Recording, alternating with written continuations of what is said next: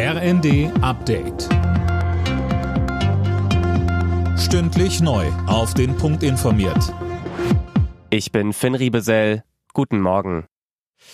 Weil er für Russland spioniert haben soll, ist ein Mitarbeiter des Bundesnachrichtendienstes festgenommen worden. Alina Tribold, der Verdacht lautet Landesverrat. Ja, der Verdächtige soll in diesem Jahr Informationen an einen russischen Nachrichtendienst weitergegeben haben. Der Inhalt fällt unter das Staatsgeheimnis, teilte die Bundesanwaltschaft mit.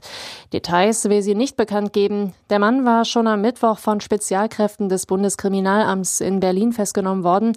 Seine Wohnung, sein Arbeitsplatz und der einer weiteren Person wurden durchsucht.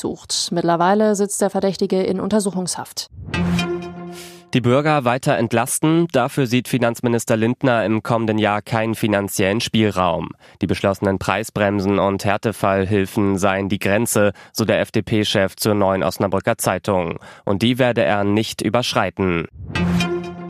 Auch über Weihnachten sind die Feuerwehren in Alarmbereitschaft. Adventskränze und Weihnachtsbäume trocknen schon nach kurzer Zeit aus und können dann gefährlich werden, weil sie sich schnell entzünden, warnt Thomas Krea vom Landesfeuerwehrverband Sachsen. Er empfiehlt, wenn Sie Kerzen auf dem Weihnachtsbaum verwenden, dann nutzen Sie nicht brennbare Kerzenhalter. Zünden Sie die Kerzen immer von oben nach unten an und löschen Sie diese in umgekehrter Reihenfolge. Fängt der Baum Feuer, sollte sofort die Feuerwehr alarmiert werden. Gesperrte Straßen, tausende gestrichene Flüge in den USA und das kurz vor Weihnachten. Eisige Temperaturen mit bis zu minus 40 Grad sorgen gerade für Chaos in weiten Teilen der USA. Unzählige Menschen sind betroffen und können nicht wie geplant zum Fest verreisen.